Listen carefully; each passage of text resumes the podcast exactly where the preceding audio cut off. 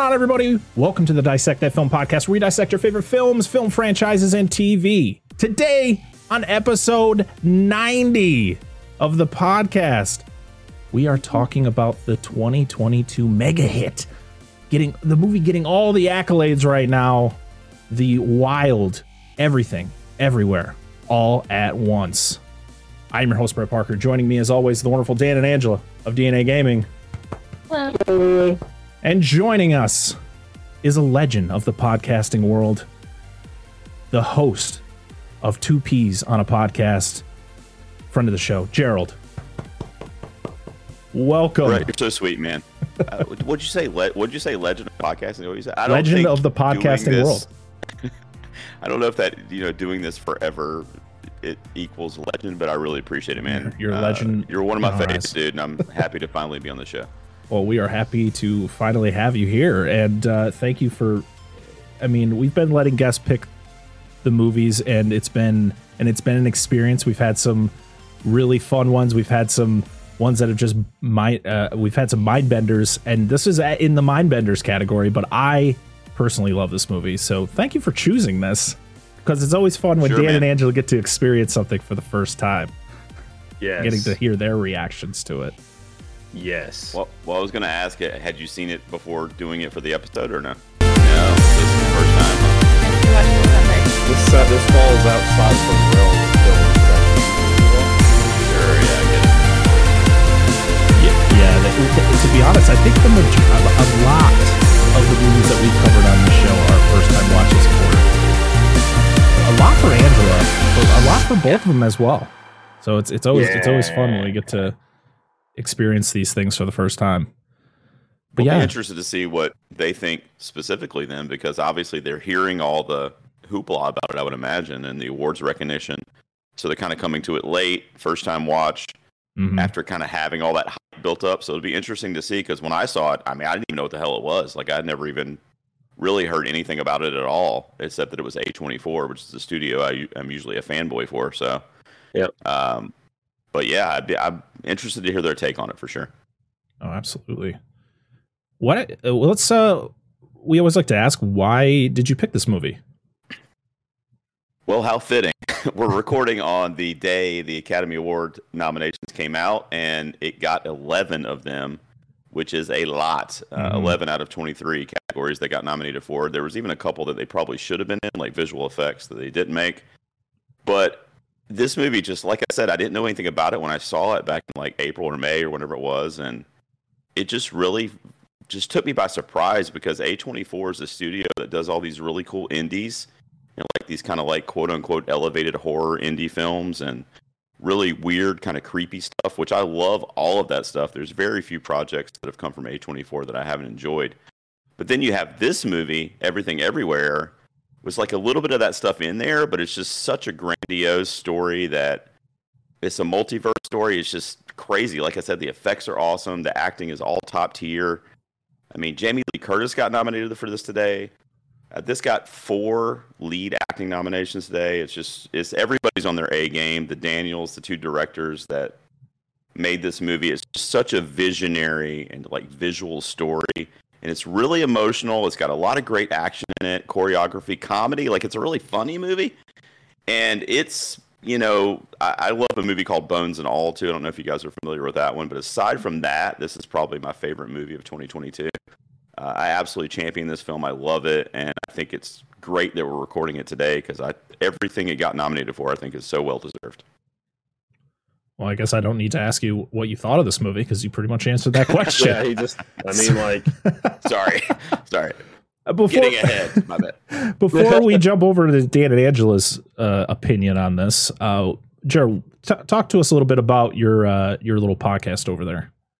Two peas on a Sure, podcast. man. So, yeah, dude, that's it. It's two P's. You know, it was two P's in its beginning stages. Me and my buddy Andy, and he left me to do real world things, work in hospitals and all kinds of. He has a life. I don't get the guy, but he kind of left me out there on the island. So I said, well, you know what? I'm still one of the P's, and my other P's just going to be my guest every week. So I have a different guest host each week. Brett's been on recently, actually. and We talked about Steven Spielberg. We'd love to have you guys on, Dan and Angela, if you guys are into it as well. And we have a different guest every week, and we just give a top five uh, countdown. So we just pick a subject and we list our top fives respectively in whatever the category is. Like I said, when Brett came on, we did our favorite Spielberg movies, which was a lot of fun. So that's pretty much it. And then I have a YouTube channel that I'm really trying to dedicate a lot more time to, and uh, that's where a lot of my content goes. It's kind of not top fives. It's like you know movie reviews, trailer reactions, um, just obviously the Oscar stuff I talk about on my YouTube channel. Um, so yeah, you know, that's pretty much it for me, man. Alrighty, awesome. And uh, I will say it now: all of the links to uh, Two Peas on a Podcast will be down in the show notes, aka uh, the description of the video. All right, back to this movie. Let's get the view from Dan and Angela. What did you think of this You have to wild ride? here. You have to go first. You have to. Oh, are you, are you going to follow up with something grand? No, you just have Okay. to. Um, honestly, I hadn't heard any. I I didn't even know what this movie was going into it. I'd never heard of it. I didn't look into it, which I like going into a lot of the movies that I've never seen before, not knowing anything about it. Um, I liked seeing Jamie Lee Curtis in it. She did great. All the acting was uh great. The different universes were definitely um something. yeah, I know there's a few times, there's a few scenes I was like, I just can't take this seriously. I know it's supposed to be a serious scene, but I'm like, the hot dog fingers, I'm sorry, that Mm. just, ah. I was like, what the hell? a few times. We, we looked at each other a few times and we're like, yeah. but getting to, oh, I forgot my stuff. Go get it in a minute. Just just go get it in a minute. You have to. You have to get it's relevant. You have to do it. something relevant that was supposed to be sitting here. Um, but as it got further into the movie, I was just like, I was over here doing stuff over here, and then I just stopped doing what I was doing just to watch it because I was so into it. It was great. Loved it. awesome. All right, good. I'm glad. Hopefully, nobody was really looking forward to what I have to say about the movie. So we let's keep the always look forward to what you have to say, Dan. Down here, just so everybody knows. Uh, let's start with the good stuff first. Yes, the acting was great, and I must come out and say, I have no sentimentality for the Indiana Jones franchise, so I'm not going to even re- remotely attempt to pronounce his name. But he was fucking awesome in this movie. I actually liked all the acting in this movie. It was all really good. Uh, even uh, random side characters, even characters that were just there for fighting and physical acting. I thought it was really, really good. Uh, I liked portions of the story, uh, but as, as a whole, I thought it was a good movie. That just is not a movie for me, not even remotely. Uh, I, I found some of it funny. I think there was parts of it that were supposed to be funny for me that I just, as ridiculous and over the top as I could be, I just thought were too ridiculous and over the top for me. Uh, we'll get talking as we go through the film. Uh, the effects were good. I like the fight choreography. Uh, I have a particular scene that I really, really enjoyed in the movie that we'll talk about later when we when we get to that point. And uh, yeah, I, I don't I don't really know what else to say without being uh, the odd person out. But like going into it, I I knew this movie was getting accolades. I knew it was a multiversal film. That was about it. Uh, I'm I'm not really uh I don't really I'm not really an artsy or like Oscar nominated like the movies got all the Oscars. It just those aren't the movies for me. I'm really usually usually use film as a form of escapism. I don't really I'm not into melodrama, uh, family problems, stuff like that. I don't really care for a lot of that in a movie. Enough of that shit in my family growing up. I don't really. It's it's not a like oh let's go find that. That's what I want to watch. It's just not my thing. So, but there was stuff in this movie I did like, but it just wasn't. It, again, it's just not for me. I appreciate that perspective actually, and I, I kind of think that might be on the flip side one of the reasons I really love this movie because kind of like what I mentioned before with A24 and specifically the studio, it- is a lot of that indie family drama, kind of like trying to make you cry bullshit, you know. Mm-hmm. And truth be told, a lot of that stuff I enjoy, but in this movie, you have those elements, especially with Evelyn and her daughter, right? But. I, I don't know, it kind of is masked behind all of this like really cool action and, and choreography and visual effects. And I don't know, it's a little bit of both, I think, which is why I would have liked, I, I wish you would have connected to it a little bit more, knowing that you like some of the, probably half of this movie you probably really enjoy, and the other half you could probably take it or leave it. Yeah, Um, but I but I I've heard that take before, and I kind of appreciate the perspective, and I know where you're coming from. yeah, and, and- and I'm I'm glad to hear because like I'm sure you've listened to our show before and we have guests. I, I don't like bullshitting people. Like I don't like something, I just Sure. don't like it. Uh, I will tell you, I probably will never watch this movie again. It's not my thing, but I did enjoy. Again, you good? Yeah. Making hand gestures over here. I Uh, didn't watch it. I said I will. That's fine, by all means. I ain't gonna stop you. But uh, it- it's it's just. But anyway, yes. But I, whatever. I lost my train of thought. I got That's distracted. No, it's not. No, it's not your fault. It's just how I am. I seen a shiny light and I went for it. And uh, but I do appreciate. You're like the bug I in a bug's life.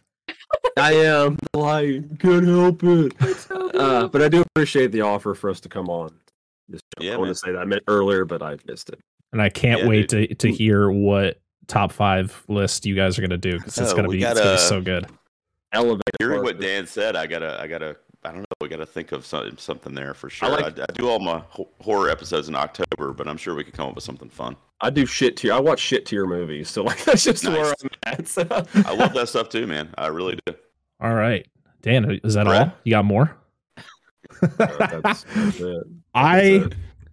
stated this before we even started recording. The first time I ever saw this movie was on a flight to Disney. I needed to pass the time, and you know, people all over Twitter were talking about this movie, and I was like, "Well, why not? I'll just give it a go." Boy, was it a very uncomfortable movie to watch on a flight, but I thoroughly enjoyed it. It was wacky. A lot of moments where I'm just in my head going, "What the fuck is going on here?" But the performances are top notch uh, Michelle Yeoh is so good and everything she does. Uh, seeing Kiku Kwan, I probably mispronounced the name. I hope it sounded. I hope I got close. Uh, I mean, he's my childhood. You know, watching growing up with Indiana Jones. You know, his very first movie was Temple of Doom, and then he would go on to be Data in the Goonies, which is another childhood favorite of mine. And uh, and to be honest, I I think it was one of those things where you di- you forget that he just stopped acting for a while and this is like his first role in 20 years and he just picks it back up and it, the the performance of his career like it it's so good and all the even the side characters like you said like Jamie Lee Curtis was nominated for an Oscar in a role she was in for maybe a total of 10 15 minutes in total of the whole movie like she wasn't in it she was in it for a good amount of time but like just the fact that her role being so small, she was so good in it to get nominated, like it just shows Mhm. how well even these side characters were doing. Like Jenny Slate's in there, Yeah, I know. Yeah, hilarious. and the weirdest Yeah. role, and um, of course the legend James Hong, who is just another comedic genius, Yeah. and I I think he's like, what is he? He's got to be in his nineties or something, right? Yeah, he's got to be pretty. Yeah, And he's I- I still- think at, at least ninety. he's still top notch. And uh, Stephanie Hsu is the scene stealer. And I, as much as Michelle Yeoh is is is amazing, Stephanie Hsu every scene she's in between the two characters that she plays, or I would say I should say the multiple characters she plays, just Mhm. amazing. And to be honest, I don't think I've ever seen anything. I know that she's been acting for a bit, but I've never seen anything with her. And so I'm not, I wasn't familiar with her. And I remember seeing the movie and going, who is this? She's so good. Yeah, this is definitely her breakout for sure. I mean, she's done some like rom coms and TV stuff, but I mean, this is her breakout, man. I mean, and now that she's getting nominated, and a lot of people actually didn't know if it was going to happen, and it did, and with Jamie Lee in the same category. Mhm.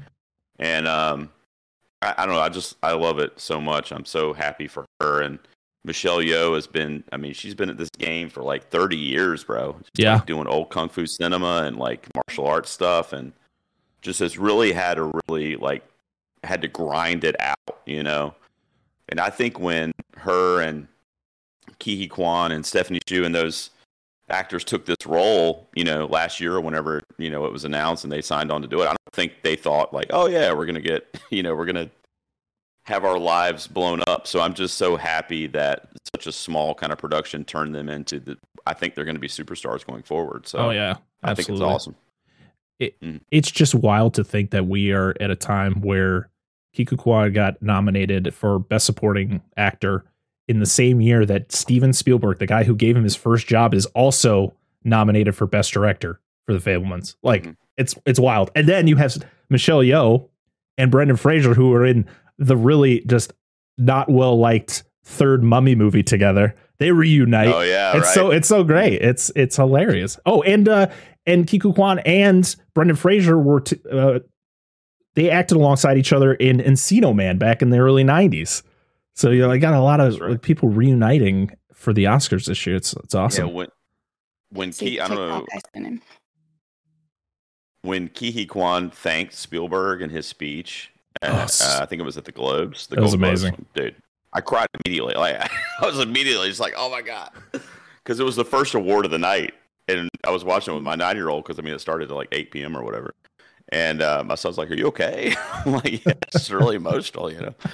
Um, but yeah, you're right. I mean, seeing him as literally a child, like Mhm. eight years old or whatever it was, and being that age and going through that with him, you know, the Goonies, Indiana Jones, that stuff, and then fast forward to now as an adult, he's an adult. You know, it's like we literally went through this together. I mean, we didn't, but you know, kind of in the back of my mind is what I'm thinking. Um, it's just a really cool story. It's a really feel good story, regardless of what you think of the movie. You know, just that Mhm. they're able to kind of get these accolades this late in their life and their career. the the visual effects like are in my eyes they're amazing for the little amount of people that they had actually doing it. It was a total of 9 people who did the visual effects on this movie and none of them went to school for it. It was all self-taught. Oh, wow. and and the directors were part of that team for the like they helped create the visual effects. Like they were so involved in this movie. This was only their second film. Their first film was swiss army man which was the weird movie with daniel radcliffe and paul dano where daniel radcliffe just was a corpse that paul dano got to like hang out with on an island. Like like these guys don't make just no i would in air quotes shit. normal movies. They, Right. they make some weird shit and you know what? I'm i'm all in. Hmm hmm so yeah the directors were daniel kwan and daniel scheinert or Mhm. the daniels as they're always announced. This movie had a budget of 25 million dollars which is i'm like that's it? Like this this is a movie you look at it's got to be close to a 100 and it's it's just crazy what they can do with I mean 25 million dollars in my eyes is a lot of money but for what they did in this movie it just doesn't seem like how how did they do it it's it's insane I just it seemed like a really resourceful film to me Mhm. because in my eyes, again, I'm I'm not as knowledgeable as everybody here as far as some uh, the actors here, but a lot of these actors I personally didn't recognize a lot of them, like the main cast, yes, but some of the other ones. So obviously, not a lot of their budget went there. No offense to them, but I understand there's Mhm. you know desirability, more money, blah blah blah blah blah. But I thought they were really sparse with the use of digital effects when they needed to be, But even and I think they did it very frugally and they made it look good.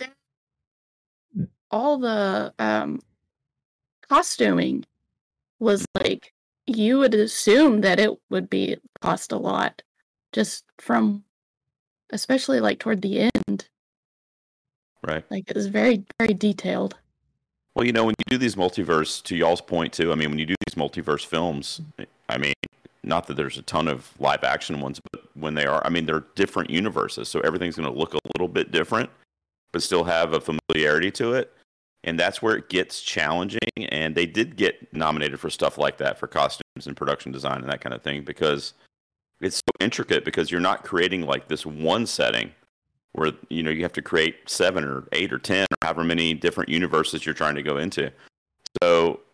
So I agree with you. I think it just it really speaks on many levels to the craft of filmmaking too.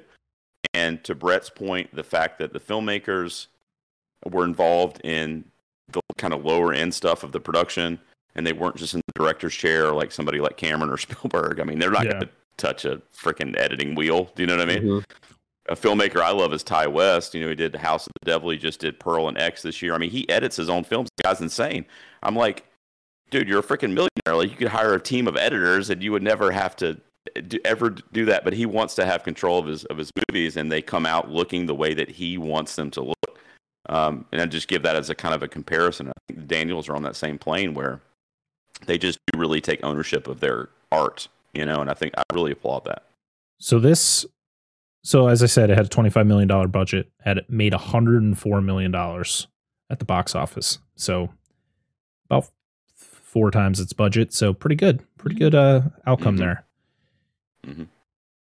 As Gerald said, it's nominated for 11 Oscars, which is insane. And uh, did you know the Russos were actually involved in this movie? The directors behind uh, Avengers, uh, the last two Avengers movies. I feel like I'd heard that at some point, but I don't Uh, remember the details. I, I think it was just mostly like we need a bigger, we need some bigger names on this to kind of get people maybe to give us the money we need to make this movie.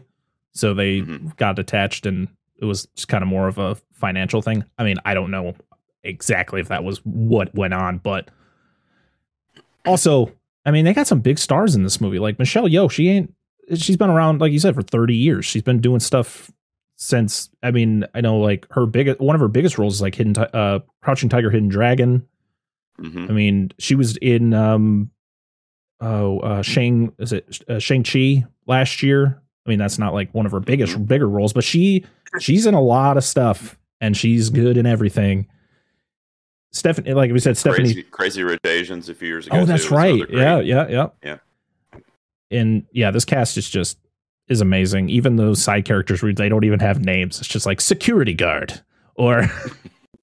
or just like it's just those random people you're like wow all right like the dude in like there's the guy who is i kind of hitting on evelyn he's like the older guy he's like oh yes my Yeah. wife used to wear that perfume Oh, right. Yeah. Yeah.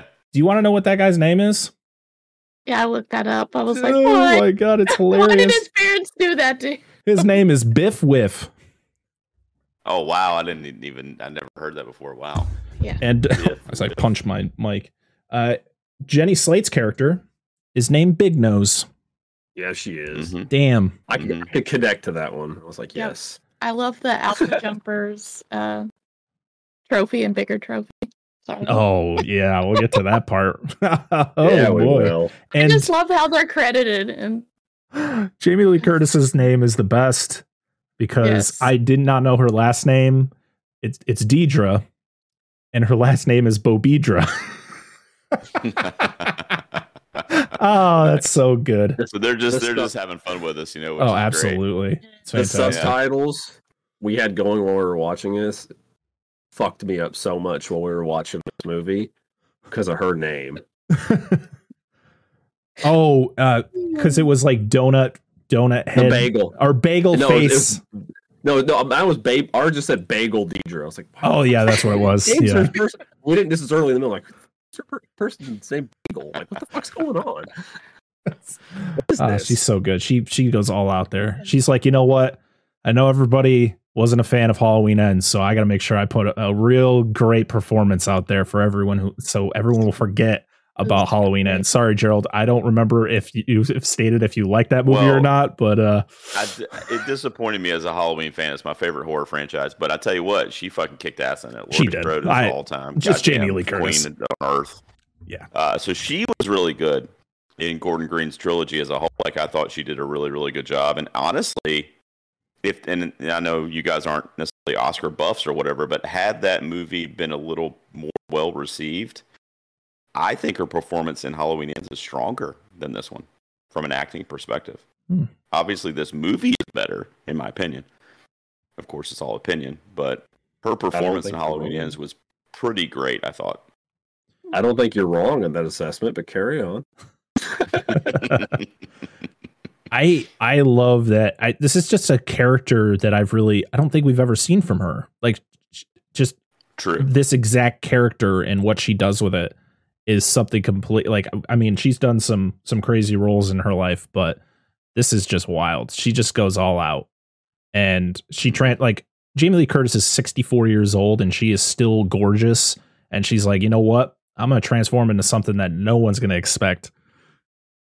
And they're like, "Damn, Jamie, so good." Just hamming it up, man. Hamming it up. All right. Well, I'm not gonna. I mean, this movie has been talked about to death last year, so I'm not gonna go into.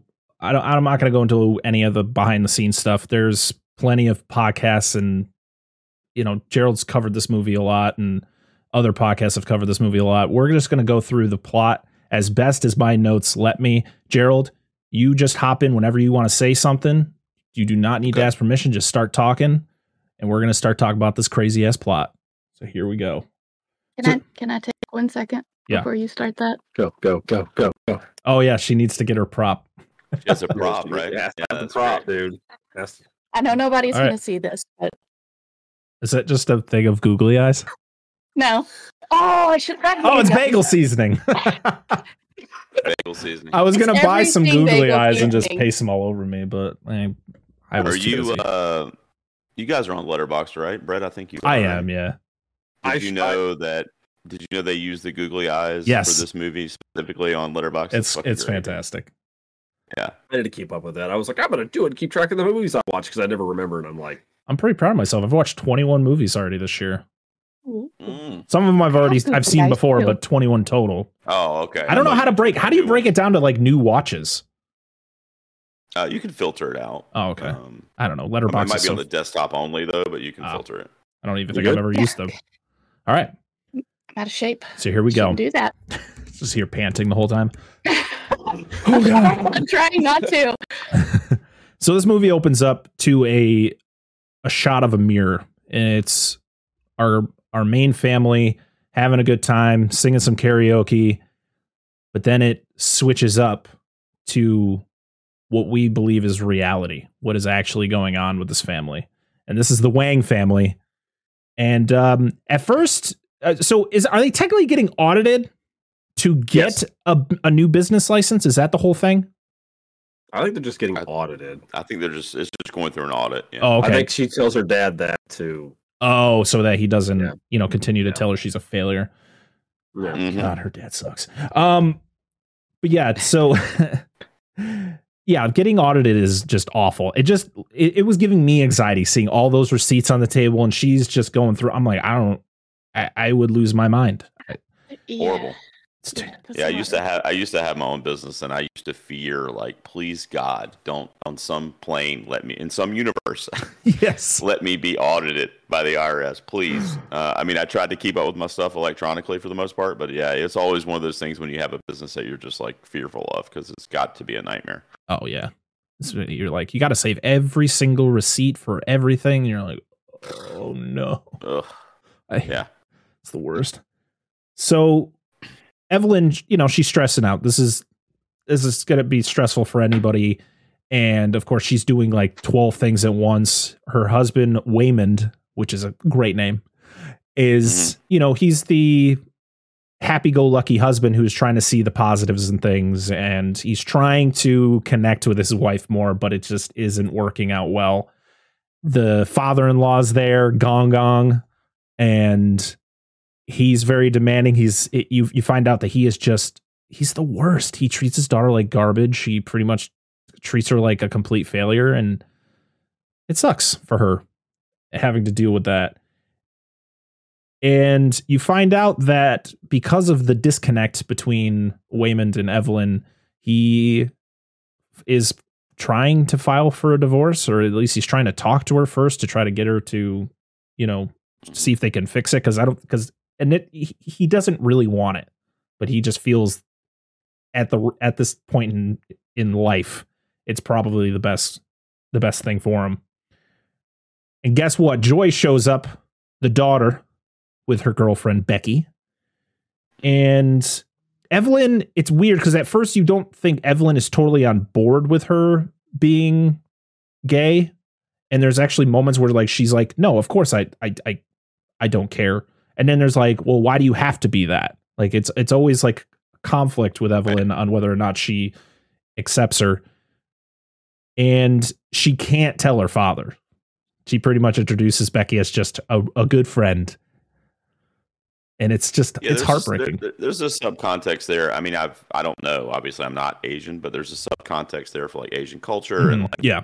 you know what's you know what's allowed and what's you know kind of taboo uh, among families that are old school. And there's a lot of that kind of built into the plot here. I'm assuming Daniel Kwan, one of the filmmakers, had a lot to do with that because obviously he is of that descent. So you can kind of see some of that commentary in there that if you were you know, in Asian culture, you would be able to connect to that a lot more than some, you know, like we probably do. But I think that a lot of that was built in there because that is faced every day by young people in that culture and in that society, you know. So I applaud it for that reason. Yes. So as you um, actually speaking to that, uh, I saw an interview with Daniel Kwan where he he was talking about when he submitted the script for this, he he got a couple like things of feedback about like so you're pretty much going to be make a stereotypical stereotypical like Asian life story where like this is common for for a lot of uh, films about you know the Asian American life and he's like well yeah I lived it mm-hmm. and so right. when he got those notes he's like you know what I'm just going to go even harder on it I'm not even going to back off it I'm just going to go even deeper into it because you know this is what I experienced I mean traveling the mm-hmm. multiverse not so much but the normal things yes Yeah, and I love that little touch. I really do because yeah. this is a very fantastical, like, kind of out off the wall movie. You know? Oh yeah. We're talking about hot dog fingers and all the other shit, but it's like it's grounded when you bring those kind of like everyday, simple cultural things to the story. Um, so I really like that aspect of it because it's really kind of two different movies happening within the same production. You know, mm-hmm. uh, you have this kind of like Asian family going through their stuff, and then you have all the like fantastical multiverse stuff that's going on at the same time. So um, I think it's really cool that he was able to incorporate that. Absolutely. So yeah, you you get the whole term. You see that the that Evelyn and Joy have a very strained relationship. You know, eh, Joy just doesn't seem like she wants to be there. She's only there because Evelyn is throwing a Chinese New Year party.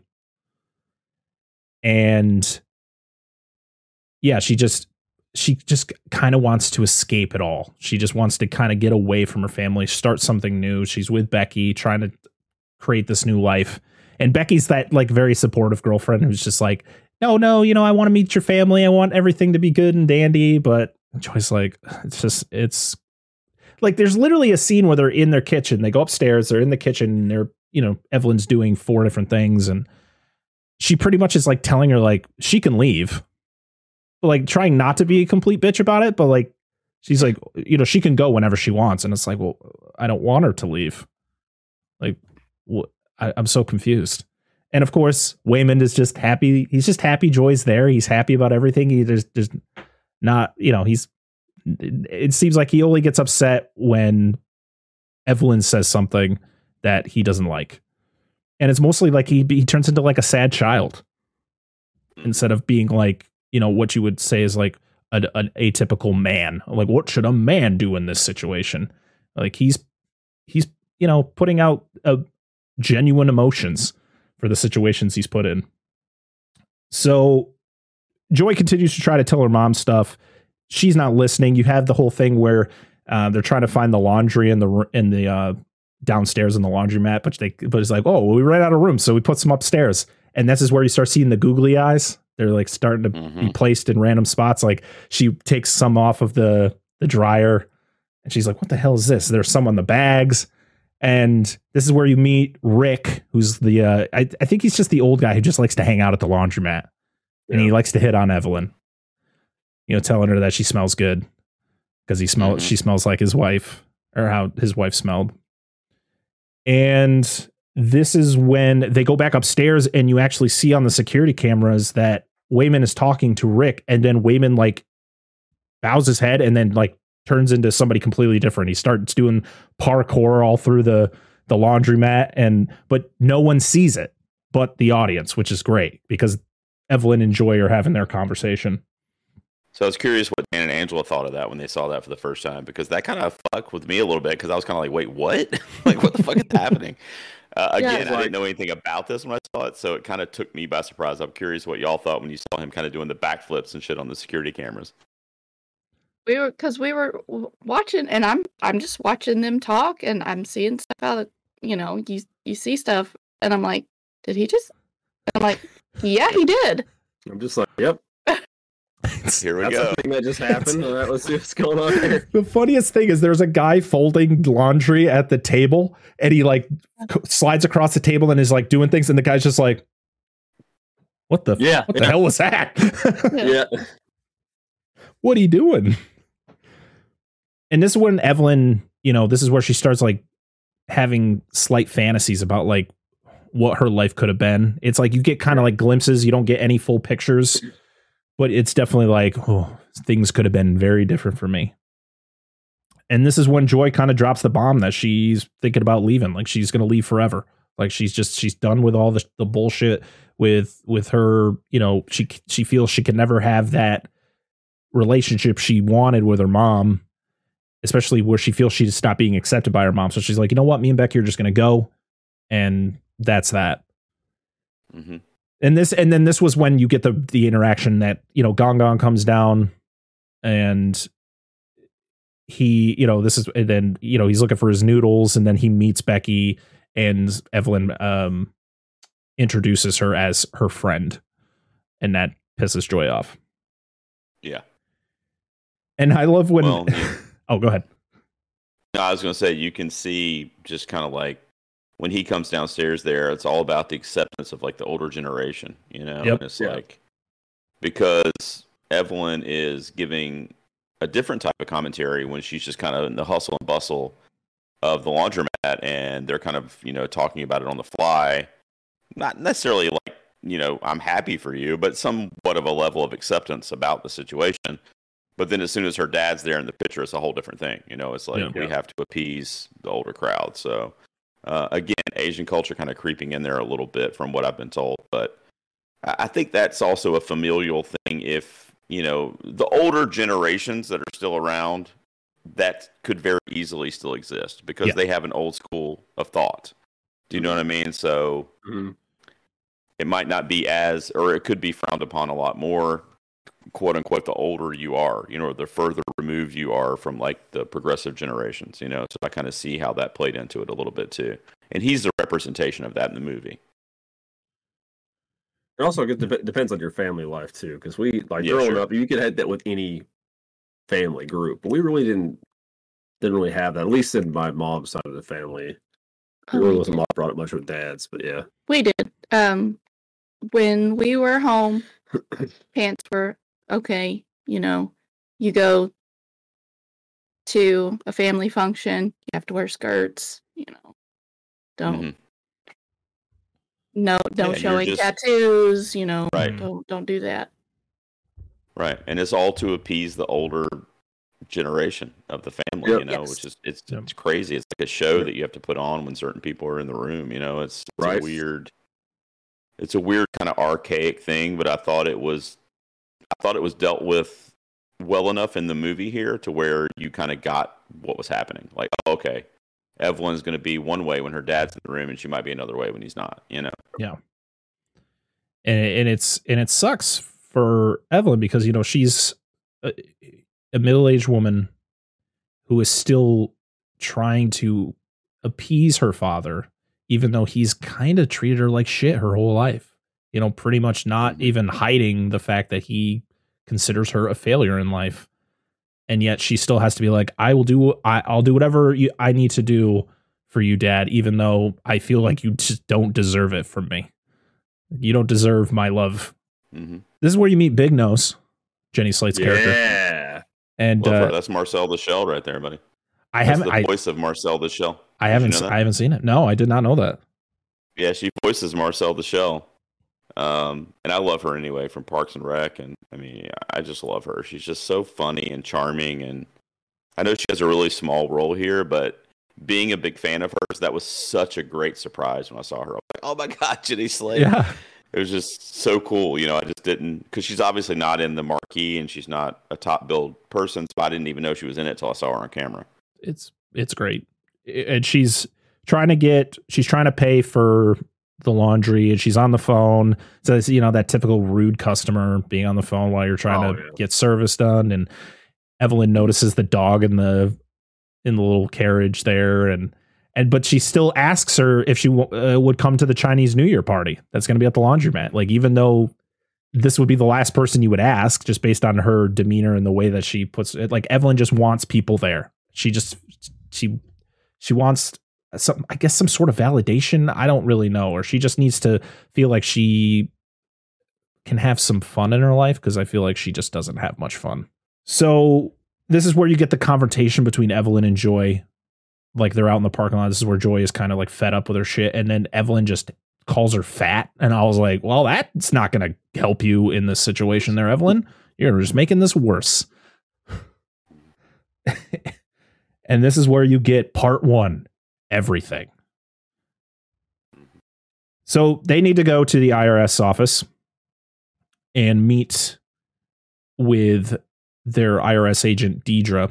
But before that happens, they take an elevator ride, and this is when Waymond activates for the technically the second time in this movie, and he tries to tell Evelyn what who he is and what he's doing, and she's just very confused with the whole thing.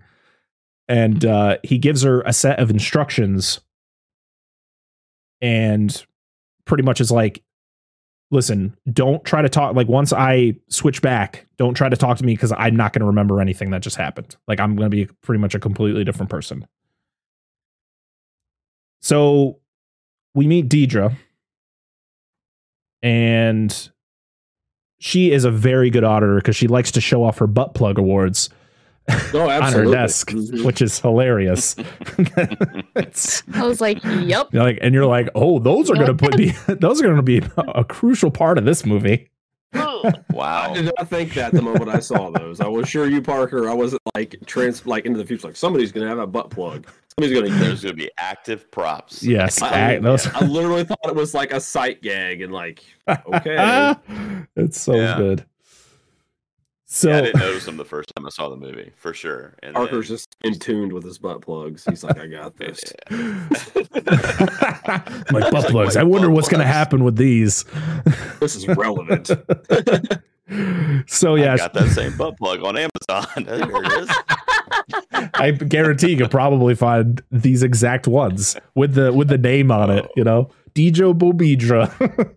Yeah, exactly. So good. Yeah. so yeah, they're being audited, and she's going over the receipts, and this is where you get the imagery of the the bagel, but it, it's her circling one thing. She's like, "What's going on with this karaoke machine?" And they have to like explain it, like, "Oh, well, Evelyn's a fantastic singer." Like, I just like, wait a minute, it's like, sing her a song. Why is that always a thing? Just because somebody's good at something, do impress them. Yeah. do that thing. And so Evelyn, while everything's going on, she's kind of zoning out and she decides, I'm going to follow the instructions that the other Waymond gave to me. So she's got to like put her feet in, like switch up her shoes. Uh, what was the second instruction? Close your eyes and pretend you're in the Oh, in the janitor's in the closet. closet, and that's when you get the cool effect of her getting kind of like sucked into the closet, and that's where she meets Alpha. Uh, well, she meets Alpha Waymond for the second time, and he goes into the full explanation of what's going on. He is part of a, a mu- see. So, is it technically a multiverse or is it a Thetaverse? Because Deirdre in this universe calls it the Thetaverse. I don't know. I don't know either. I don't Uh, I don't know. Yeah. So yeah, she he, she he tells her about the multiverse, about how you know there is a big bad out there, Jobu uh, Tupaki, who is Names that they come up with. it's great. And yeah, there's this big bad who is out to destroy the multiverse, and Evelyn is the the person to do it. And she's like, "What? I can't do anything. I am bad at everything. What are you mm-hmm. talking about?" Yeah, that's a great scene when she's like, "I don't have time to help you. I'm very busy today. Yeah. Leave me alone." You And- know, oh, like it's a so good. Nuisance. And yeah. Yeah. this is where and, and like Deirdre starts like fading in because she's trying to. So I was like, Evelyn, are you paying attention? She like comes out of it and then goes back in, and this is where Waymond like having the conversation, and then Waymond like literally gets like s- his neck snapped at the door. Yeah. by Deirdre, who's on the other side. Bagel Deirdre, by the way. Yeah. Bagel Deirdre. Let's get that. Oh, ah, it's so oh, wow, good. she's just stay. She, That's later. I know, but just the whole thing with her forehead. Yeah, Oh. it's it's great, but it's it's one like, of those. the whole thing. It's her forehead. Like, okay. so yeah so you you know she freaks out she gets attacked and it, it kind of like wakes her up into the real world. I will I will put it that in quotation because we don't. It, it's one of those things where it's like you don't really know what the technical real real world is because this could be part of the. It's all Yeah. part of the multiverse, and yeah, I just love how serious Deirdre is at her job. Like she is so Oh, like she's stressing out. She's like chugging like coconut milk. I think that's what that was. I don't. I don't It's know. a pro. It's a premier protein drink. Was it? And I'm Oh, like man. the noises that she was making while drinking, and I was like cringing because Yeah, Ah. yeah. that is not Yeah. the way people drink. So Waymond is trying to talk to Deirdre and, and she's kind of drowning out and talking in her head is like, I wonder what my you know stupid hus- husband's saying. You know, he's probably messing this all up. And every time she thinks that, Waymond actually is helping the situation Yeah. because Deirdre's like, you can go, but you have until six o'clock tonight to come back with the the info, with the stuff that you need. And so you know, she they're like, okay. So they go and leave, and then Deirdre just is getting up to leave too, and She Evelyn. looks super fucking pissed. Oh, dude. that's right. Yeah. Like, Yeah, she was kind of stomping there. Yeah. so so Evelyn is all sketched out, so she punches her in the face. I mean, I, Right. would have if somebody was coming after me like that after we just Oh, got into a not fight, but you know, it's so good well, though. this I know we're getting there, Brett, but this leads to one of my definitely one of my favorite scenes in the movie with Mm. Ki Kwan It's fantastic. with the But- fucking fanny pack. Best use of a fanny pack since I went to Disney World in the nineties. I Oh, love Dude, that. He's I got a quality ass fanny pack too. It's like leather and shit. Like, damn. Yeah. he did a lot of this himself because he's a black belt, I believe, tai, uh, Taekwondo. So they It's good. actually he was I- able to I do a lot of curious this. It was, is it? I noticed like I mean, obviously with effects they can do a lot of stuff these days. I know it looked like it was him doing it. So. Yeah. Yeah, for sure. Yeah. So sure it's a nice mix of him doing his some of his own stuff there too. Oh, for yeah. sure. Yeah.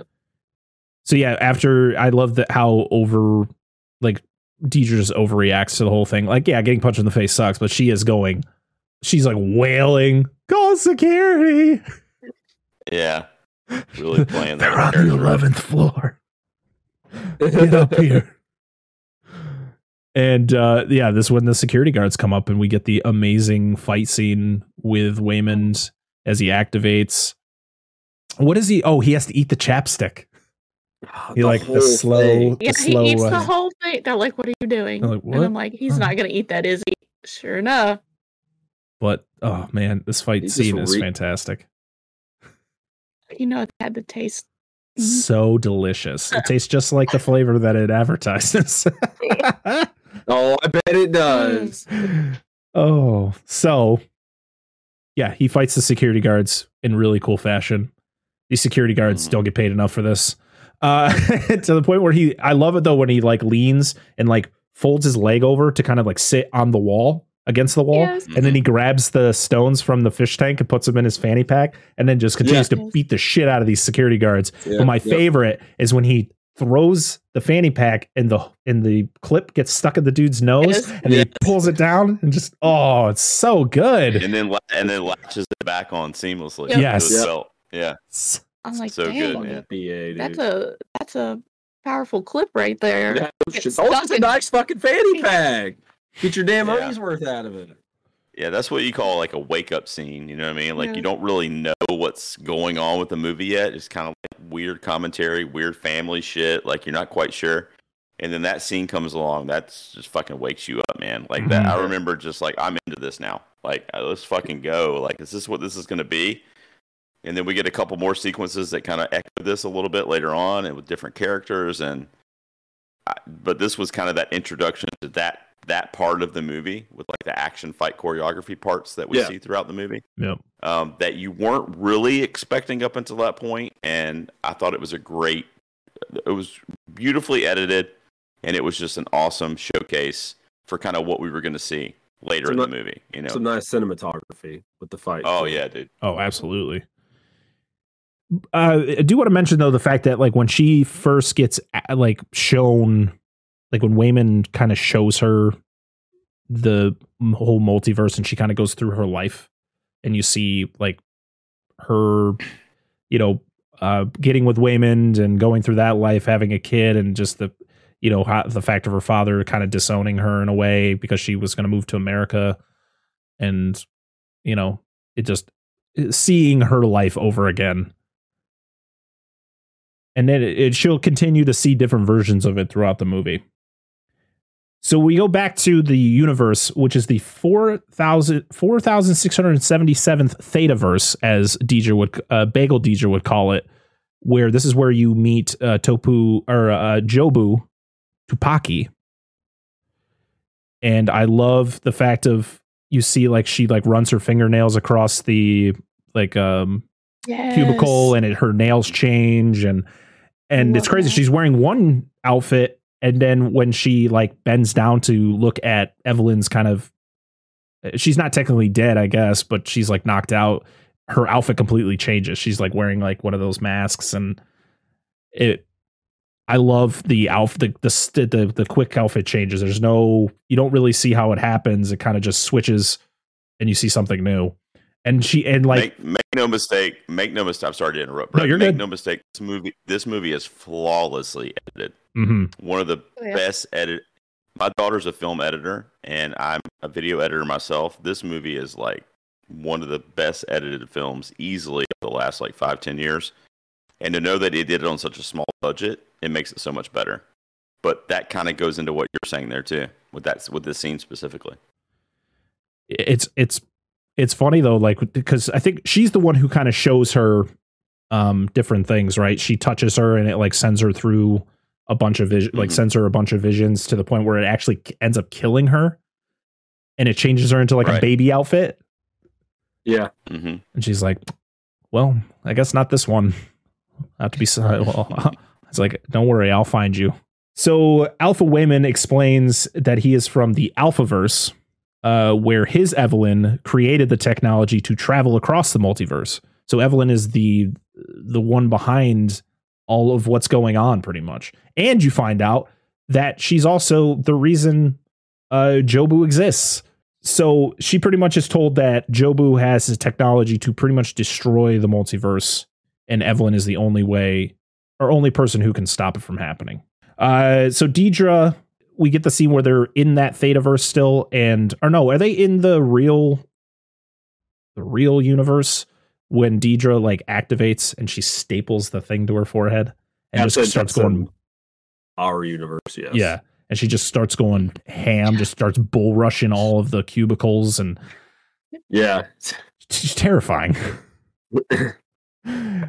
Alpha Waymond has to activate by giving himself paper cuts. I fucking hated the scene so much, man. I And know. He's just like, oh, you got to do the paper. It's just every in And it between wasn't every finger. red. No, Gotta do it between all the fingers, and you, was- you can't. It doesn't. You don't give them. You don't get paper cuts that easily. It's always by accident. Oh. Like, oh, damn it! Like he just kept he just kept doing it because it wouldn't work, and I was like, stop it. Ugh, it's awful. Fucking kills. But he goes through all that, activates, and then just gets his ass beat by Deirdre. so he doesn't even get anything in. Yeah. And, and so, you know, Waymond being out of the picture, they're like, okay, well, Evelyn needs to activate. So she gets the, it, it's all Bluetooth, they're like the Bluetooth headphones that they wear Yeah. hmm that activates. And she, the only way she can uh, verse jump is by professing her love to Deirdre, but it has to be genuine because Yeah. we see that if it's not genuine, she gets sent to a weird ass universe. And that universe is hot dog fingers. I love it. it's so terrible, but I love it. And then I Um, believe it's Just so. Go ahead. I'm sorry. I was gonna it's about the time we also get some random because they discuss hot dog finger, the hot dog finger verse with the ketchup and the mustard, and they do a weird recreation of the scene from 2001: A Space Odyssey. And I'm like, okay. I mean, I kudos for the reference, but all right. Yeah. Well, it's just so memorable, right? I mean, it's just yeah. such a crazy, off the wall like prop and scene that's placed there that just sticks with you. It's easily one of the most memorable things about the movie is that hot dog fingers. Uh, it's like what? Like who thought? Like what are y'all thinking when you come up with this? You know? Yeah. I just love when they're just like they're trying to find her in the multi. She's like, where is she? She's like, she's so far outside. Like we don't, we can't see where she is. and, then, and this whole in, this, in this universe, Evelyn and Deirdre are a couple, but they have the sauce. right. They have the hot dog fingers, and she, of course, she's confused, so she like leaves, and it, it just sad hot dog finger. uh, Jamie Lee Curtis. it's hilarious, but also she gets sent uh, kind of like back in time where she's like having a conversation with Waymond about the whole possibility of a divorce, and you know Evelyn, of course, is pissed off and confused. She's like, "Oh, so your brother gets a divorce and you think it's okay? Like we made a sacred vow. Like what the hell?" And of course, you know, he shows all of his emotions. He starts crying. He's just like, "I just want to connect. I want to have a relationship. We don't have a relationship." Yeah, because she's always so up busy with the business or everything else she's doing. She's Yeah. just kind of pushing everybody away. But she finally activates uh she finally like does it correctly because she uh, Waymond goes back to being the normal Waymond. And so they both are trying to run away from crazy Deirdre and this is where you f- finally get her actually uh, professing her love to Deirdre as she's like soaring through the air about to near in the face and then she gets sent back to a verse where she is she didn't get with Waymond. she she met like a kung fu master. She learned kung fu, became a huge movie star, and I love that they have shots of actual red carpets that Yes. Michelle Yeoh was on because there's like a crazy. I saw like crazy rich, rich Asians in the background too. I was like, oh, that's pretty cool. hmm And um, so yeah, so she is able to learn that skill, and so she is able to uh, defeat Deirdre for now. But I love it where she asks like, why Like can't? head in the fucking wall. Yeah. She's just like, Ugh, help me. Like, nope, just Well, she gets sent through like the floor at first, and then she like comes back out. Yeah, she just gets sent into the wall. yep. It's great. But there's that scene where, she, you know, after all that happens, and she meets back up with with Alpha Waymond. She's like, "Why can't I just live in one of those, you know, the the universes where good things are happening for me?" And he's like, "Because that's not what they're there for. They're there for you to learn skills. It's you can't you can't stay there because it could mess up the entire you know fraction or you know it, it could fracture the multiverse." I'm like, damn, am I watching like why is this better than Mar- the Marvel multiverse films? Like, like, damn. So we find out that Alpha Evelyn helped create Jobu. So it was Joy, and she like was experimenting on her to the point where it activated these crazy powers. So Jobu is like all powerful. She can literally jump between multiverses without having to do the activation thing. She can change her appearance on a, you know, in a blink of an eye. She can pretty much and she pretty much can't die. Where these all these other verse jumpers as they're called can die. Yeah, because it like fractured her mind so she can see literally everything all at one time. Like she's aware of everything. So, So Evelyn gets sent back to the the movie star universe, and she meets Waymond in a different light. You know, of course, he's he went off and did his own thing. He was successful, and then it bounces back because Evelyn and Waymond are getting detained by the security guards in the real world, and this is when Jobu makes a like a grand appearance. She comes up from the elevator. She's dressed as Elvis. She uh she comes in and like she gets handcuffed. It, it- this whole scene was fantastic. Like the the like you mm-hmm. said, the editing is flawless. Like it was the point where I think did she I can't remember if she shoots the security guard and it's like confetti or like confetti comes shooting out of his mouth. confetti comes shooting out of his mouth and then he explodes into confetti. Yes. She walks the room essentially. Yeah. Yep. Yeah, this is another one of my favorite scenes. I mean, this is my second favorite scene now that we've as we're going through here. But Stephanie, she was just badass, dude, and she just you know shows her face for the first time, and at Yep. least in you know not in the quote unquote real world.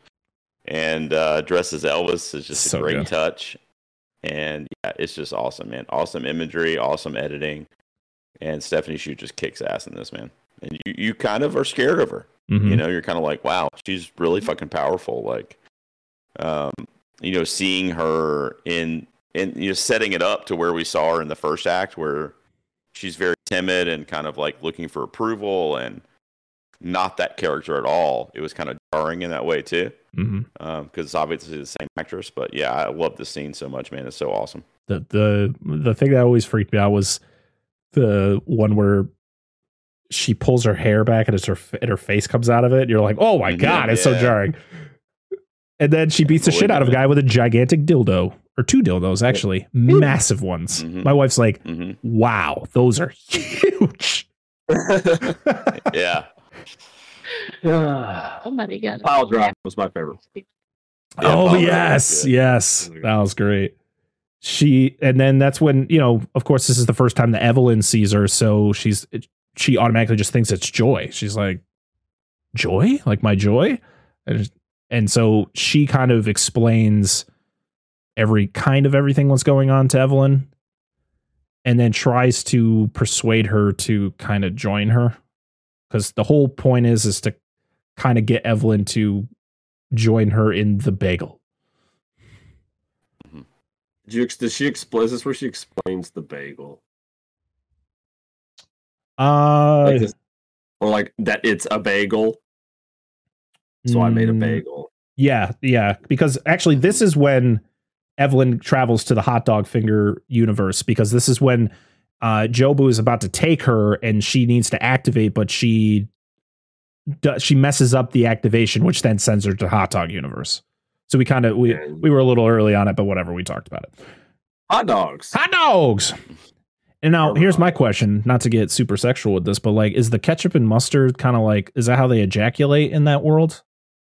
So that was Is that what that was? Is that their blood? I, I'm not. Yeah, I, I, I, that that was a genuine thought when I'm watching this movie. I was like, is that like their Mm. way of having sex? Because like they're like sticking them in their mouths and then like I'm ketchup and mustard the squirting dan- out. I'm like, the this two is dancers that are doing it, and it's Oh, like and the movie? and mustard. on the movie. yeah, Yeah. ketchup and mustard are all. I'm like, I don't okay, know. so that's where they're going. Listen, with dude. I'm gonna tell you something right now. I would never make it through Sausage Party because sexualizing food is just a no go for me. that movie is just, that no, I movie is don't it. awful.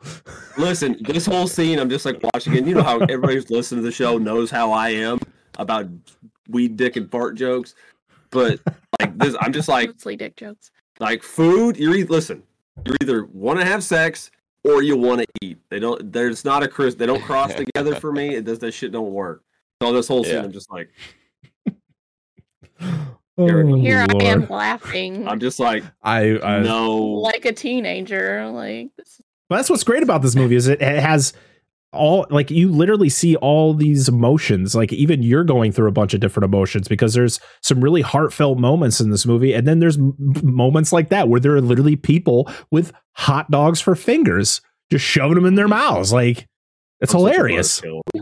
No, today at work, um, I was back in the pharmacy, and one of one of the guys back there, he's like, "Makes me want a hot dog real bad," and I was like, "Damn it!" And then I had to tell him about what we what we'd been watching. Trying to open doors. Yeah. Oh, it's hilarious when you see it later on in the movie. Oh, it's great. I'm laughing. He's like, "Was it that funny?" I was like, "No, just wait." So Jobu shows Evelyn the bagel, the everything bagel, which I love the imagery of the everything bagel. It's just that black. It's it's it's a black hole and it's just spinning, Mhm. and it's and pretty much she is. Job was just like nothing matters. Like the, the like this is why we need to escape because what what are we trying to do? Are we trying to change things? What's the point? It's not going to make anything better. So nothing matters. And as like Jobu is about to take Evelyn, that's when Gong Gong comes in like a fucking bat out of hell with his rocket powered wheelchair and just takes her and sends her into the wall. It's so great. Oh lord. And uh, this is Alpha Gong Gong, by the way. Uh, Alpha Waymond tells Evelyn that he, that he pretty much he lays it down. He's like, "Listen, you are the worst version of yourself," and she's like, "Well, that's nice of you to say." Thanks. pretty much like, yeah. I, mean, out, of all the Evelyns I've ever met, you are the worst version. So he has to go back to the Alphaverse to deal with Jobu because she actually runs into them. And so he's like, I got to go back there and, and deal with her. So she's kind of left alone with with regular Waymond and also Gong Gong's there, but is he Alpha Gong Gong? I think so.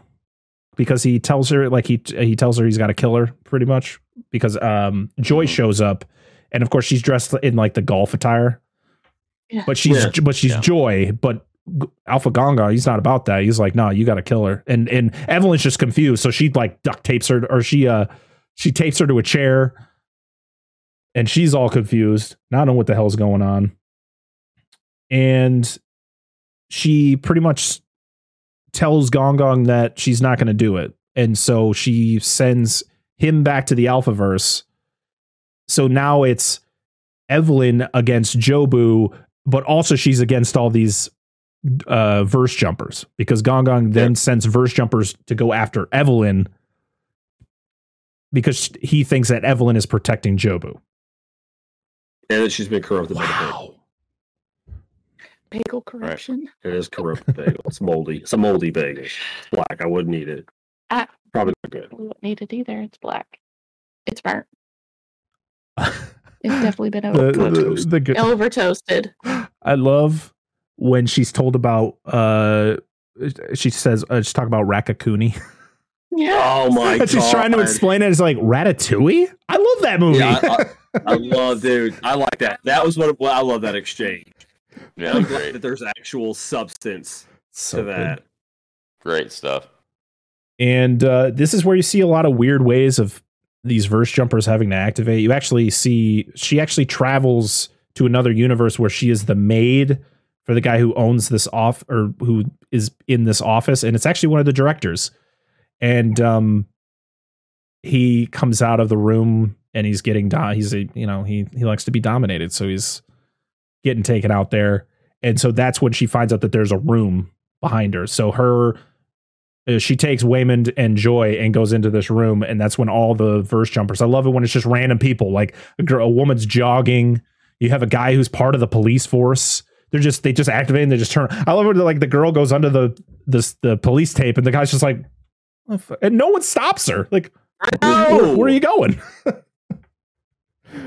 but yeah, you get to see all these re- weird ways of them activating. Like, there's they got to sing a song. One guy is like licking the wall. One dude's photocopying his ass. Yeah. It's it's fantastic. That's not too outlandish. That was the most unbelievable part of this whole fucking movie. like you got to do something really out of the normal. Like people do that. it's fantastic. So this is when Evelyn she activates new skills from a universe where she's a blind singer. Boy, the way she becomes a blind singer, that's terrifying. She literally like falls on two sticks. Like they show her like Whoa. running as a kid. yeah, that was rough. That was rough. And she yeah, so she becomes a singer and then she like transports to a universe where she is really good at doing those sign spinning Yes. because then she takes the police guy's uh, shield and starts doing the Yeah. cool moves and I'm like I can guarantee Michelle Yeoh did most of these stunts because she is a badass. She fucks up with up with that shield. She's 61 years young, man. She is still gorgeous and a badass. Oh, and James Hong was born in 1929. By the way, you were talking about. Yeah, Yeah, so he's 90 93, 94, right? 94. Yeah, Math- his birthday's is- in February. February. Yeah, so he'll be 94 Wow. this year. That's awesome. So yeah. A trooper, man. So yeah, she whoops all these all these people's asses with the shield, and then she runs into Big Nose in the little cafeteria oh my there. god. And this is when my wife was like, "What?" Because she literally picks up the dog and starts frou, frou, frou, spinning it around and just throwing it. yeah. Oh, it's so great. I was, deba- I was debating during this scene what was better, like the fanny pack as a weapon or the dog as a weapon. because- Yeah, that's good. To him. She's like, sorry. Oh god. Yeah. His name was like what Charlie or something. Yeah. She's like, sorry, Charlie. It's like, oh gosh. And this is yeah she activates um into a universe where she's a sh- she works at like a hibachi so she's really good with like the the knives and stuff and that's where she like cuts the leash and it sends the dog Yeah. flying Cuts the leash with a spoon a cake server. Yeah. yes Which is not sharp remotely, and it just, boonk, it just it's cuts it. fantastic and uh yeah she fights a guy who's car- got a couple pipes and oh, That's cool. I like that. this, this is great though because they both lose their powers and so they're just yes. Okay. Yes. they're just slapping each other Right, right. This whole thing, like after the whole Jobu thing, and this, like all this, uh, is probably my favorite part of the whole movie. Nice. Let's nice. get there. We're good. Yeah, because this is this is the infamous scene that all This comes around the Dan from what I saw in that scene earlier, and I was like, those are going to come into play. You're so full of shit. this was the scene where I was on the plane going, Foreshadowing. I hope no one's watching this. Uh, but yeah, the guy needs to reactivate his the guy needs to reactivate his power, and he's told he needs to activate it with a butt plug. I just love how it just Mhm. pans to the butt plug, and you're like, oh no. the It's guy a- just unzips it like that. yeah, the slow mo belt undoing the belt, uh, and then yeah, they fight, and she's just trying to prevent him from getting. You know, I love how he's just hopping on the desk trying to get his ass into there, and then the security guard from earlier that Launches in the air. Fucking sails. Dude, and that boy takes it like a champ, dude. That tur- those, there must Yeah. be no tread on that tire. Like he oh just Oh hits God. that bitch and just no flinch, just turns and smiles like this dude is dedicated.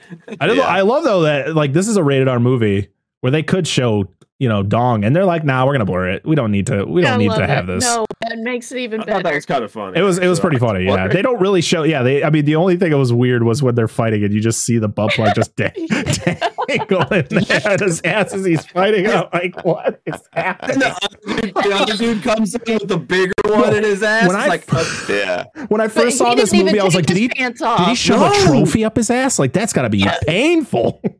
Dude, they've got amazing sphincter control. Holy shit! Those Yeah. or nothing.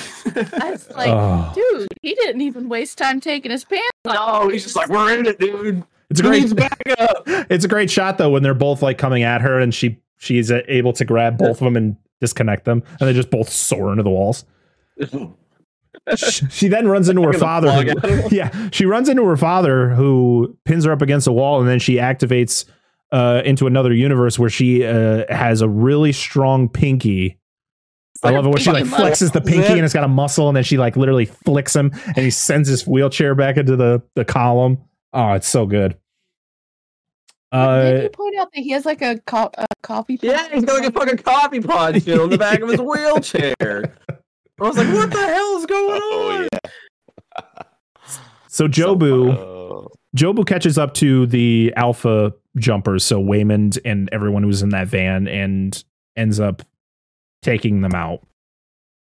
And Evelyn dies, and she's you see like the cracking in all the universes, and then it's over. It says the end. And my wife got up and started to walk out of the room. and I then know. I uh, even looked. I was like, wait a minute, it's not over yet. I'm not gonna lie, I would have been good right here. Like, all right, dude, this ended great. An awesome finale here with dildos and butt, butt plugs and whatnot.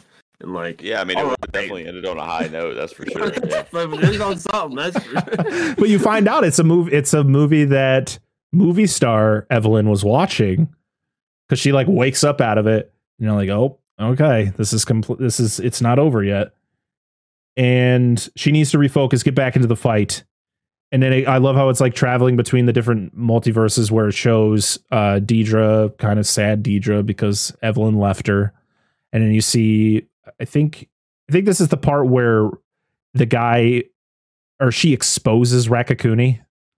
Yeah, well, it was it Chad.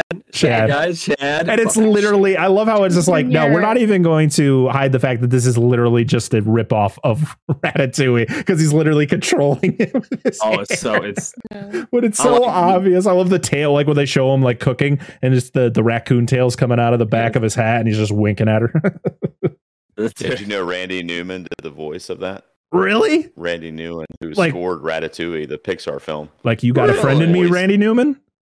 Yes. That's awesome. Fuck. That is Didn't awesome. They got him to do the voice work for it, which I thought was just a nice touch. Chad! Save me, Chad. So then we And get try, to, controls the killer. Raccoons, I controlling so him she to knows too kill much. her. I love it. Yeah, because he's like, she knows too much. And they're like, what the hell? This is way different than the movie I remember. so we are in part two actor. everywhere. So we are at the party. Jobu, this is where you you you see Jobu kind of projecting through Joy in like the real, what you think is the real world. You're kind of you don't know what is the real world in for a good amount of time into the second part because like she Joy comes up, starts talking to her, and then you could see like her like she tilts her head and she tells Becky to leave, and then you see that she's Jobu, and she shows Evelyn all the possibilities of her power and what she can do. I love that they're up in the like they're up in the apartment and uh they're they're having the they're having that conversation. I just Stephanie Hsu, her performance is so good. Like the way that she it can just be so sarcastic and like like Waymond comes in and she pretends like she like she got hit. She's like, "Ow, uh, hi, Dad." Yeah. She's like, "Come here, sit on the couch, sit on the crack," and then they get sucked in, and they get to the the temple of the everything bagel. And uh, I love that they got the Dr. Seuss style book of every of of this entire story, which is great. It's supposed to be the the vein of um, is it uh everything that happens on Mulberry Street? I think that was the the kind of the inspiration for what this book was a influence on. So she shows her the the the bagel. It brings it brings Evelyn back to life in that other universe. And then she decides she's going to change the trajectory of her life. So it sends her back to the party. She, uh, you get to see her tell Deirdre to shut up because like Deirdre shows up to the laundromat to kick her out, and yeah. she just tells her to shut up. Then she signs the divorce papers. Oh, this is when she uncovers Ra- uh, Raccacoonie in that other universe. She le- officially leaves hot dog finger Deirdre and yeah, she's taken back control over life. And this is when we get the Rock universe, which I was like, what the what is happening? That- There's no music. There's It's- nothing. It's just subtitles. Yeah. I don't like this scene. This This is when screams like fucking art artsy, and I'm just like, dude, no. Hmm Like No, I it would definitely honest- is. Yeah. hon- honestly, after the the martial arts stuff, because I'm a you know child about things, like most of this part of the movie, I really wasn't a fan of. Well, it's understandable. vastly different. I get it. Yeah, Yeah. I mean, it, it's just I, I understand the movie. Like I I don't feel like I was deceived at any point of the movie because I really didn't know what to expect in the first place. So it wasn't like I just I get what they're trying to do with this part of the movie, right? We're trying to reground these characters, you know, show the emotional side of it instead of just the the non-sensory all the time. Right. So Well, it stripped it away and it stripped it down to Yeah. literally just a simple thing you can think of is just these rocks sitting on a cliff with Yeah, no yeah. score, no dialogue. Just, you know, I mean, literally the most boring image that if you were sitting in your yard watching, you'd be like, okay, I'm going to walk away from this. There's no reason for me to stare at two rocks, you know? yeah, no, I- um, absolutely. So it kind of puts that in this like really crazy, fucked up movie that we, I mean, listen to what we've been talking about, you know, Yeah. fucking butt plugs and hot dog fingers, you know? yeah, absolutely. all, all of a sudden it's just two stones sitting out on a cliff. So I, I don't know. It just kind of it was another like kind of like jarring scene, which had no real substance to it other than to just kind of make you stop and go, where am I? What what's happening? What am I seeing? What did I just see? What's going to happen next?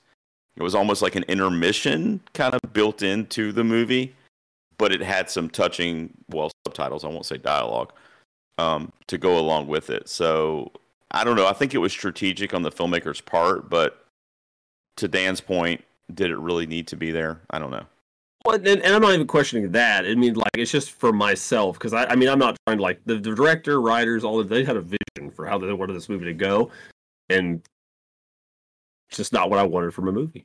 Like, it, and, and like I said, if, if this is what I was going for, if I was going for like an artsy, like a, a moving, like this is what you're gonna get, and you know that that's fine. But I also it all goes down to the whole one thing I don't like about this movie is is uh, Stephanie Hughes or wh- wh- whatever name. I can't know her last name. I'm Stephanie sorry. Shu.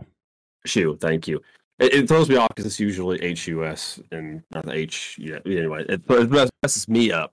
Anyway, I think of Japanese, not anyhow. But um, I don't I don't like her perspective as as a as a villain.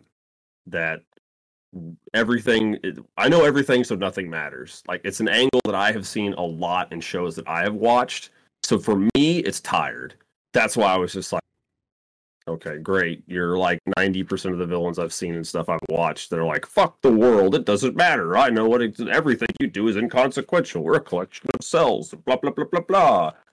And like, I'm a not a religious person, so that's how I feel about things, but that's not how I realistically feel in life. Like, I just don't like the whole, if you break everything down to like on the statistical level, we're just atoms. Fantastic. I can still enjoy life. Mm-hmm. Even though I know that is, I think is true as well, but I just, I, I don't like that perspective as a character. So, so that's why the rest of this movie just kind of like falls flat for me except for there are some some not discounting the performances, mind you. Like just the tonally, the rest of the movie, and that story wise, I just don't care. But good. Was this the part where they're going through all the different art styles? No, no, no. That's at the end of the okay. fighting. That, that's like... but it um, but to come up with that at the end, it's almost like the rock part is just a full stop on what, mm-hmm. like you said, yeah, it's like a reset but it's like did it it didn't really need to be in that part. I felt like it was i don't know. No, I, I get what what you're saying. It feels like a tonal reset like you yeah, said like that and also i feel like yeah and that and also i feel like it kind of is showing us too like how different like one universe is from like the one farthest away from it. Like they're mm-hmm. so different. Yeah the same all... shit's kind of going on but one of them is this quiet, no movement, no sound, nothing, with really the same kind of like underlying plot. And then, but then over here you have that all that same plot with butt plugs and fight choreography, and you know who knows. So it kind of shows too the juxtaposition between like the quiet and the loud, and mm-hmm. how we decide to view our path in life. You know what I mean? What angle, you know, different people might take. Yeah, I like it. I like all these perspectives. I love it. Mm. I, I I I love a movie. I mean, I don't love movies that confuse the shit out of me, but I love movies that make you think. Like, I make you go back. Yeah. And, like, because I, I, there are parts of this movie that did confuse me because I'm easily confused because I'm sure, not yeah. the most intelligent person. But this movie made me question a lot of things and made me just in in a, in a good way, not like oh what what the hell's going on. It's just like what I guess you just have like different perspectives in your head, and you're just trying to make sense of it all. And that's hundred percent what the Daniels were doing with this movie. They want you to ask questions. They want you to yeah. have those different perspectives and have those different ideas of what could be going on, even though they have a solid like they know what this movie is about. They they made the damn thing. So they know that the movie is about this, this, and this, but to, to have people come in and have all these other ideas, I think that's a good thing. At least for me, I th- I would always, if I was a filmmaker and making something like this, I'd want people to have all these different perspectives on it. But mm-hmm. there's only one that's correct. So Waymond f- fixes the situation with Deirdre. This is another situation where Evelyn thinks that Waymond is screwing it up because he's trying to talk to to Deirdre because so Evelyn smashed a window at the laundromat and she's detained at her own laundromat by the way. And um and yeah so but then you find out that Waymond actually fixes it. Like he kind of fixes the situation again. So like it's just showing that Evelyn before she always thought that he was screwing things up but actually she needs Waymond because Waymond is the reason things are actually not going to complete shit. Mm-hmm. Like she gets released, she kind of makes up with him. Well, uh, well she kind of like shows affection uh, to him, and um, I love the the whole thing outside with with Deirdre where you know they actually have like a civil conversation. It's not her, you know, and you get to see a different side of this universe's Deirdre. You know, she's not a psychotic bull, you know, busting through walls and stuff. And she's yeah. not, she's, you know, doesn't have her hot dog finger. She's just, we're seeing her and we're, we, we also hear the fact of like she's the product of divorce, which is the reason that she gives the extension on the audit is because Waymond told her the, of the situation that's going on. So she kind of relates to it, which I like how that all comes comes around. But then we got to see that hot dog Evelyn and hot dog Deirdre made up, and you you see that we didn't talk about it before, but that when when Deirdre leaves and she's got to use her foot to drag the the suitcase, she's like hopping on one leg to get out, Yeah. and then she and then Mhm, Evelyn comes back and she's playing piano with her feet. Oh my god! I do want to mention something, and this is this is real. It's it's where it's where non hot dog fingers, Evelyn and Deirdre are talking. Is is I think this is where Evelyn kind of gets her. I mean, obviously she gets her breakthrough moment where Mhm. even though they seem like entirely different people, they have that common ground and they express it by communicating. Like they talk to one another, and that that's where again Evelyn's big issue is she listens to her father, does what she says, and just talks at everyone else, but doesn't really listen to anybody else. Yeah. So Yeah. Yep. This is when I the agree. Goog- this is when we get the googly eye attack, where she kind of activates her true power. She puts the googly eye on her forehead, and um, yeah, she like uh, like it like sprays all of the uh the people that are there. she gets shot, and Yep. the bullets kind Oh, of. that's right. Yeah, and they turn into the googly eyes. Yeah. She throws them at him. Like, Yeah. oh shit! We see the Google. We see we go back to the Rock universe where the the rocks have googly eyes, and she like she like hmm gets Joy to go over the cl- like Joy goes over the cliff. Or I did like Jobu? Rock with the googly eyes because I will totally put googly eyes. Remember when we had Rock? You remember Steve the Rock? Yeah. I don't know what happened. rock. We had a rock for years. I don't know. It was just a stone that I found somewhere. I had it for years. No idea what happened to it. People Wow. signed Maybe it. he was the maybe he was in this movie. It was a, just a big fucking rock I had. I don't know. I kicked it a couple times Yeah, on me too. accident. Yes, about broke my toe. Yeah, sure. the rock. so this is when Evelyn she changes her fighting style. She is she needs to fight with love. She needs to fight like Waymond, you know, not with anger, but you know, with more understanding. So instead Yeah. of like beating the shit out of all these people, she's like the you got the the the guy who was actually uh Daniel the one of the directors Daniel Scheinert I think his name is uh he's the one who likes to be dominated so like you got him getting spanked on the Ironic that he staircase and I wonder- Ironically, they works for the IRS, and once that's done to him, but carry on. you have the two that like get married Oh yeah. Yeah. And then the the the old the dude, uh, Biff Weff gives him the fucking the oh the perfume Fragrance. yeah Perfume, yes. yes his hair is like flowing If whiff. that's so good and uh and then big nose it's uh, she gets a she gets the opportunity to spend some time with her child which i thought was Yeah. was cute and then you Yeah. get the whole thing where she has to fight her father to the point where it's one of those things where she is showing it's it's one of those things like i don't want to become you i want to save my daughter and i want to love my daughter the way that she deserves and not the way you loved me because was that really love and then it, it gets to the point where he lets go of her to then stop Mhm.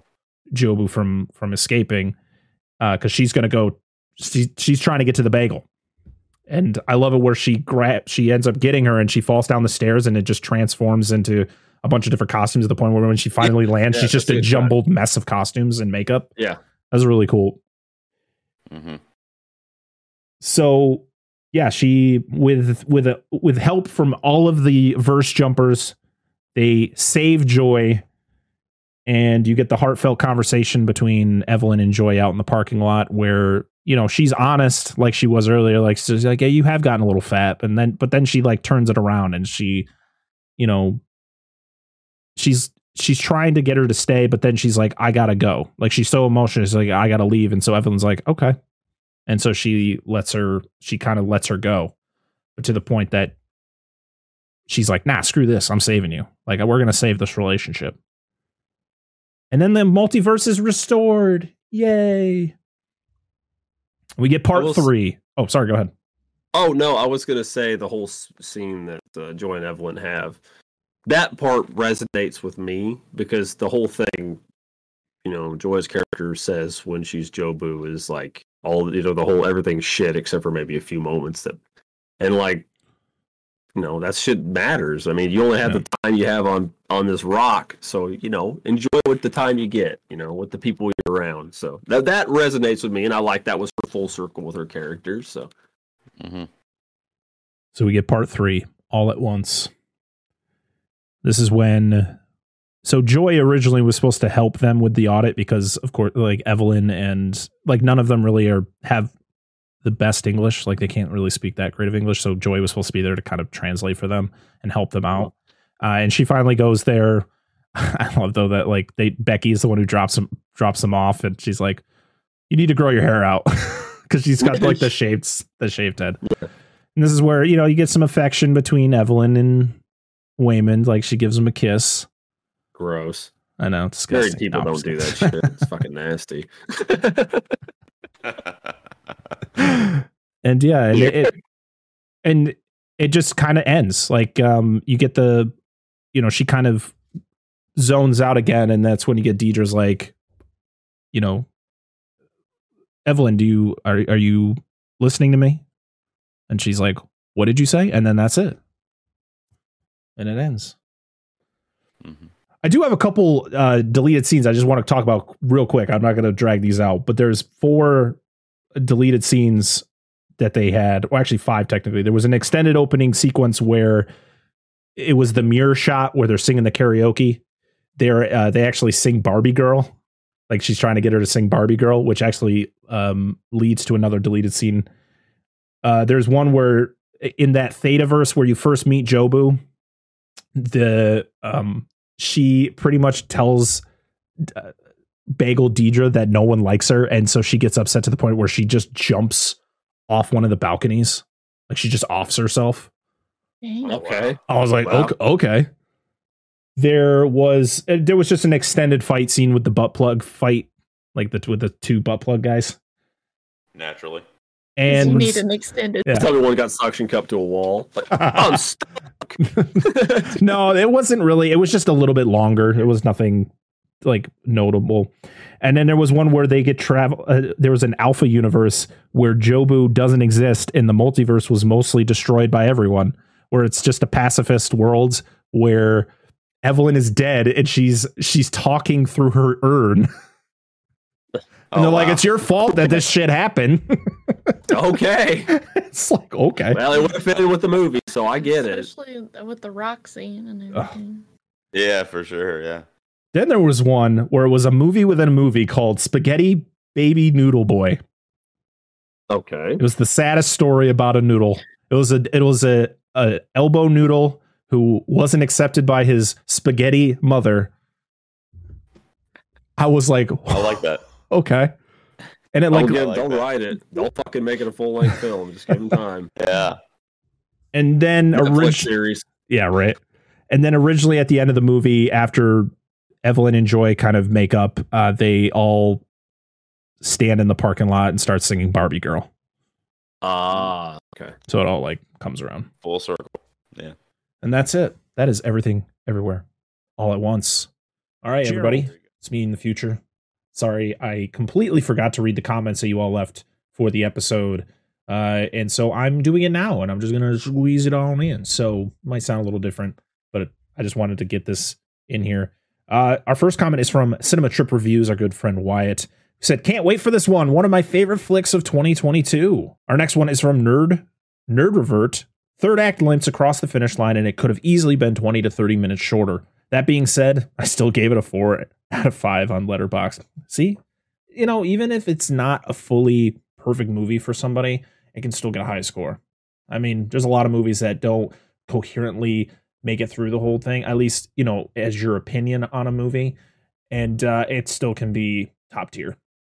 And the final one is from Three Guys in a Flick at Guys Flick on Twitter. Just watched last weekend, felt there were a lot of Douglas Adam type themes in the movie, including the idea of the infinite probability drive. Even the title seems reminiscent of life, the universe, and everything. Would love to hear any con- uh, connections discussed. Uh, unfortunately, we didn't discuss that. I I read the article and I just we weren't able to uh, to fit it into the conversation.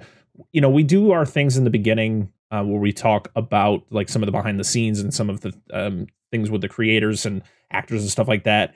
Going deep into stuff like that, if if it's something that eh, I read into, you know, beforehand, it'll make it into the episode. Unfortunately, I I I to be honest, I I forgot to mention this article, but I I, I apologize, but also check out the article. Uh, check out uh, the uh, Douglas Adam themes, and um, yeah, it, it, was a really cool article and really cool discussion. So I'm sorry we didn't get to discuss in the episode, but I uh, thank you for leaving a comment. So yeah, thank you for leaving the comments. I'm going to be putting everybody's Twitter handles into the show notes and video description, so you can uh, follow all those wonderful people. All right, back to the video. Gerald, there you go. It was an absolute pleasure having you on, and we're definitely going to have you on again because this was a lot of fun. Thanks, tell man. tell everybody yeah. where uh where where they can find you. Well, it was a blast. Thanks, guys. You know, I'm bummed Dan didn't like the movie a little bit more, but it sounds like there's parts that he definitely enjoyed. So, yes. Uh, hopefully, you guys enjoyed the ride. I mean, this is one of my favorite movies of the past year, so I'm glad to kind of spread that out there into the world. But thanks for having me on to talk about it. You guys can find me anywhere you find podcasts, and it's just two P's on a podcast. That's TWO spelled out. And I'm trying to get uh, folks over to my YouTube channel, so please subscribe over there and check out all my movie reviews and other stuff I'm doing for award season. And it's just uh, youtube.com backslash two P's on a podcast. And again, that's TWO spelled out.